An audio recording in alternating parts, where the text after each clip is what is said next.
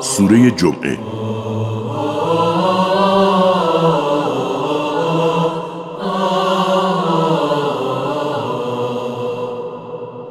أعوذ بالله من الشيطان الرجيم.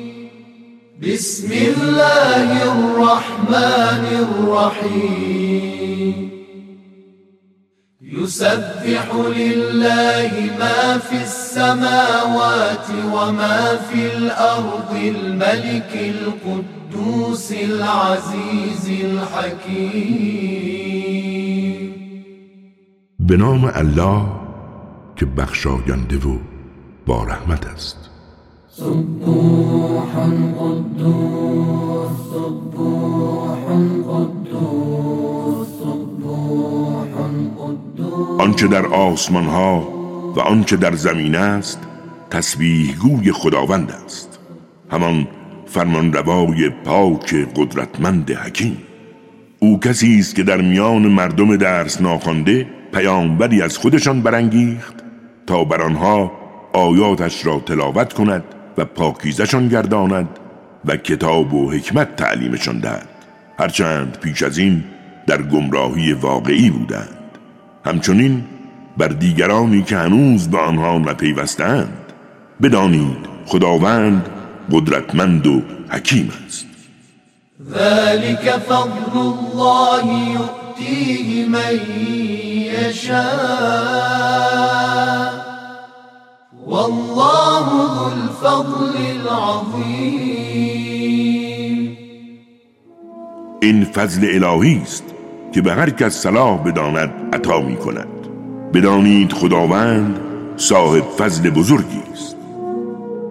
مثل کسانی که تورات به آنها عطا شده اما به آن عمل نمی کنند مثل خری است که بارش کتاب است. چه بد است مثل قومی که آیات الهی را تکذیب کردند.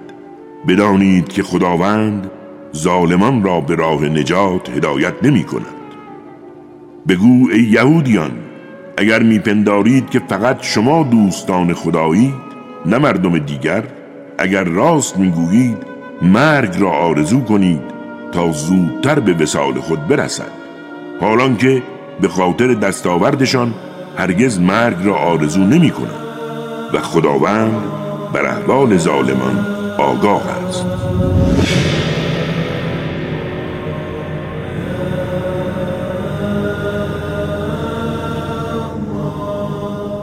بگو این مرگی که شما همواره از آن میگریزید شما را ملاقات خواهد کرد.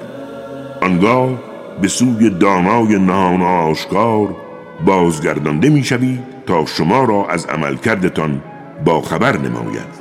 ای اهل ایمان هنگامی که برای نماز روز جمعه فراخوانده شدید به سوی یاد خدا شتاب کنید و خرید و فروش را رها کنید که اگر بدانید این برای شما بهتر است. و هنگامی که نماز پایان گرفت در زمین پراکنده شوید و رزق الهی را از فضل خداوند طلب نمایید و بسیار خدا را یاد کنید. امید آنکه رستگار شوید.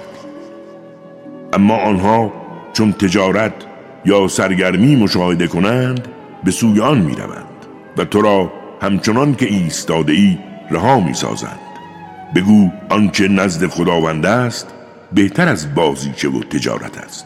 بدانید که خداوند بهترین روزی دهندگان است. وإذا رأوا تجارة أو لهوا انفضوا إليها وتركوك قائما قل ما عند الله خير من اللهو ومن التجارة والله خير الرازقين. صدق الله العلي العظيم. راست گفت. خداوند بلند مرتبه بود از این